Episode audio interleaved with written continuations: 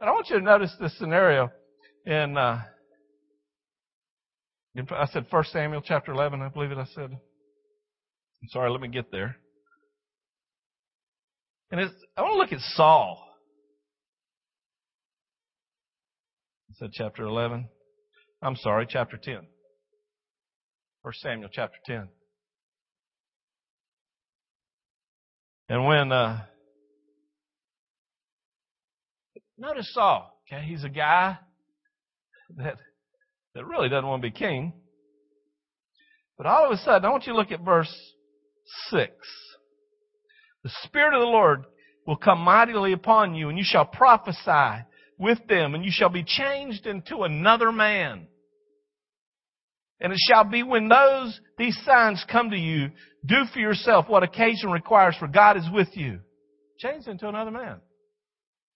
And you shall go down before me to Gilgal, and we'll come and down to burnt offerings and stuff like that. And they go, and, uh, skip on down to verse, verse 10.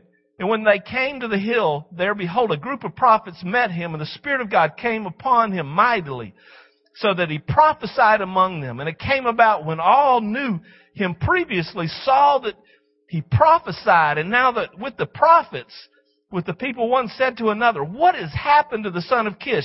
Is Saul also among the prophets? He's changed to another man. And they're going, Wow! Look at him up there prophesying, bold, and all this kind of stuff. But then all of a sudden, guess what? It comes time for Samuel to him to be step up as king. And look over here in verse 22. Therefore they inquired further of the Lord, Has the man come here yet? So the Lord said, Behold, he is hiding himself in the what? Baggage. Y'all, some period of time before it, man of God, bold, bold, oh, I'm the power of God. And he's prophesying all this stuff. And you're going, whoa. I don't know, short period of time later, He's filled with fear and he's hiding in the baggage. Same guy we're seeing in 1 Samuel 15 when all of a sudden the people were kind of withdrawing from him and he gets afraid and he disobeys God. And he tells God, well, I was afraid the people were going to leave me, paraphrase. And God makes a statement to him. He says, were you not just little in your own eyes? In other words, what he's revealing is in Saul's heart is Oh man, the power of God, the presence of God, the ministry of God can come on him and he can operate in fullness, but when it comes over here in another place of fullness in his soul, he leaked. He couldn't stand. Now why is it? Y'all seen it happen. That where brother, like I said earlier, brothers and sisters in the Lord stand up mightily, prophesy, speak awesome. Somebody preaches mighty and awesome power of God comes on them, they experience something, but the reality is by the time they get out to the car in the parking lot, if something goofy happens, they act like a jerk. Why is that? Lack. Lack. The God's heart for us is to experience fullness of Jesus, not just fullness of the Spirit. That's why Colossians 2.10 is so crucial. It says, in Him we have been made complete. We're full. Or be not drunk with wine where it's excess, but be filled with the Spirit. The interesting thing about uh, Ephesians 5.18, y'all, that's a continuous action verb. You gotta keep on being filled with the Spirit. But the interesting thing about Ephesians, uh, the Colossians 2.10 passage, in Him you have been made complete. You know what? That's point action, that's finished. I, I, I am not after the person who is mightily gifted. Uh, those days are over for me. I'm after the man or woman of God that walks in the fullness of who Jesus is within their soul. I'm not after the person who can get filled with the Spirit and walk out the door and they leak. Y'all, y'all, y'all seen what it's like. Uh, maybe somebody pulls into your your uh, driveway and they've got an antifreeze leak, or maybe their uh, something's leaking, oil leak. When they pull in and they back out, and you can see where they were by the stream. Well, y'all, I'll be honest with you. Many times, I, I see that on a Sunday morning or a intern meeting. I see people getting filled up, and as they walk out the door, you see these streams, spiritual streams of the life of Jesus draining out. But, you know, y'all, that was Saul. But how about Peter? You know, you see Peter in Acts chapter 2. He preaches mightily, and guess what? Two, what, 3,000 saved on that first day? But didn't you see Peter in Galatians chapter 2 when all of a sudden uh, there was a situation that had arisen with, uh, with the Judea, Jews and a little pressure gets put on him and so he starts compromising and, and Paul has to rebuke him because compromise. Peter, the great apostle Peter, compromising. Why? I mean, in Acts 2, we're seeing mightily preach. In Galatians 3, some period of time after, we're seeing compromise in his life. Why? I want to present to you this. Is what we're talking about here. Fullness of Jesus. And what God has just given us down through the years. In fact, when we counsel, when we're sitting in the room in there, or when I'm sitting with somebody, what you do is, is you, you can find out how to minister to somebody by seeing the needs that are generated in their lives, seeing the lack in their lives and, and where it's going and how it's coming, and you can go in that direction to minister to somebody. It's so cool. It is really cool. So, but anyway, let's summarize this in this way. That this first step is what we're after is to experience fullness. The fullness of Jesus that in us, the fullness of Jesus is so great that no matter what lack we face in this world, the fullness of Him in us is greater than, the, than any lack in the world. Just like when Jesus spoke to a storm, the fullness in Him changed the circumstance in the storm. That's what I want. And I know that's why you're here. That's what you want. Because y'all, I mean, what's the difference between a Christian and a non-Christian? Sure, Jesus. But the question is, as every one of us, God has caused the, the rain to fall on the righteous and the unrighteous. Right? Well, what is the difference, y'all? That the, the lack that every one of us in this world, both unbelievers and believers, the lack that we face, that we can face with the fullness of Jesus. But I'll be honest with you, y'all, and I've experienced it in my own life, but I just determined this, that I want the fullness of Jesus. And then when I face lack, that out of that comes the fullness of Him to face and deal with whatever circumstance. Now, y'all, I'm not going to stand up here today this week and tell you I've got it all together. And I'm in this process as you. But I am determined this, I'm in this process. I'm in this process. And I'm convinced of this, that the fullness of Jesus is enough. That He is enough.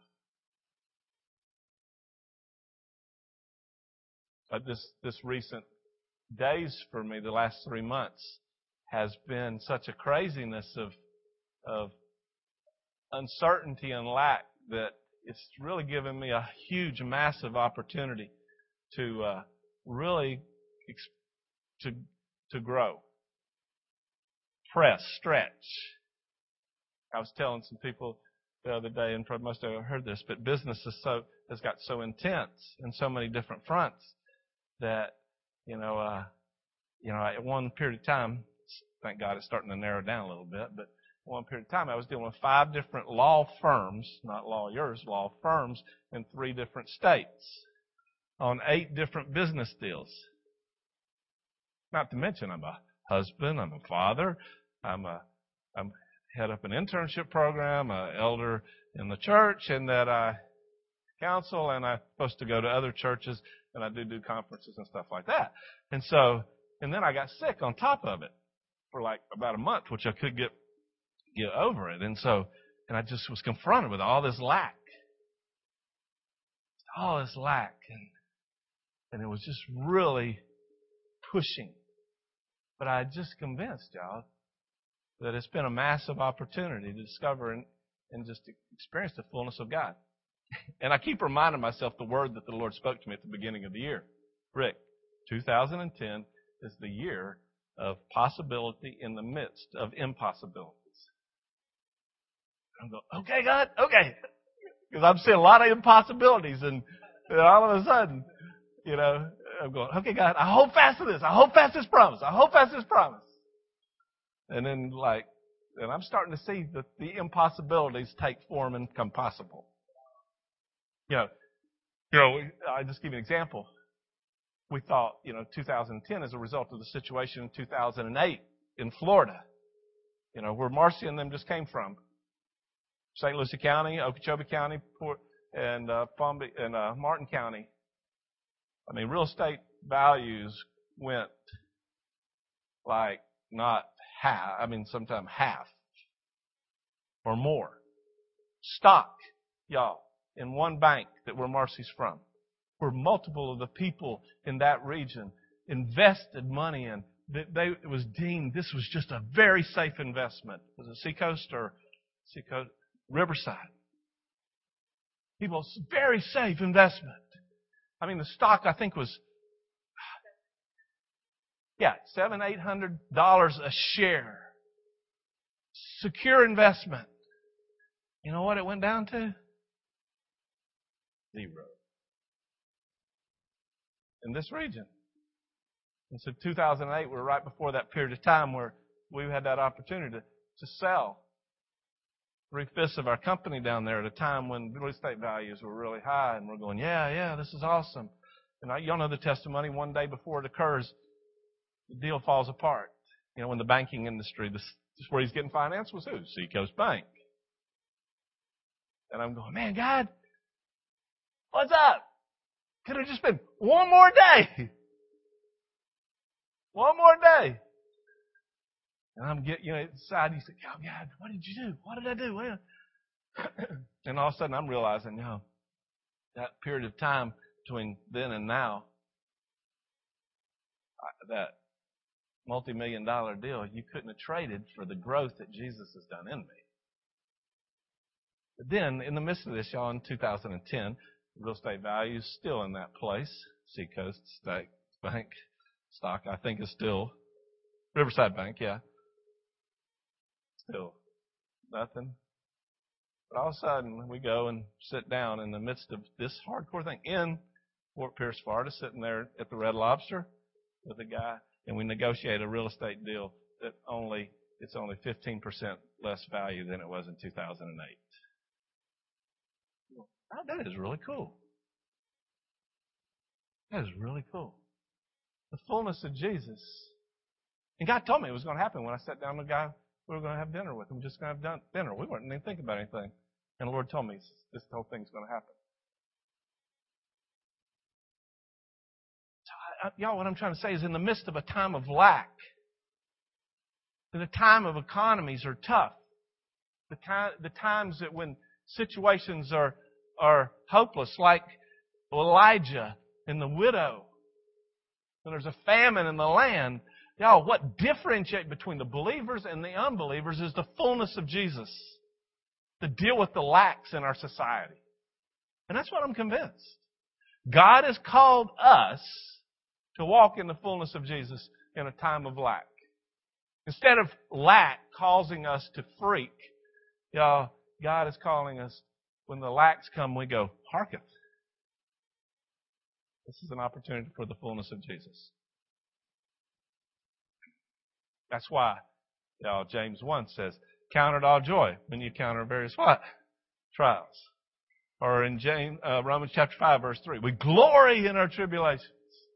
Or in 1 Peter chapter 1 verse 6, we exult. Even though you have, you know, oh, what is it? 1 6, 1 6, 1 6. It talks about rejoicing in the midst of trials. Y'all have heard me say this before. Either, either the apostles were sick in other words, they were, what do you call it, people that, they're masochists? or they know something. They know something. I believe y'all, they weren't sick, they know something. And what we're after is that fullness, and we don't want to talk about it. We want to experience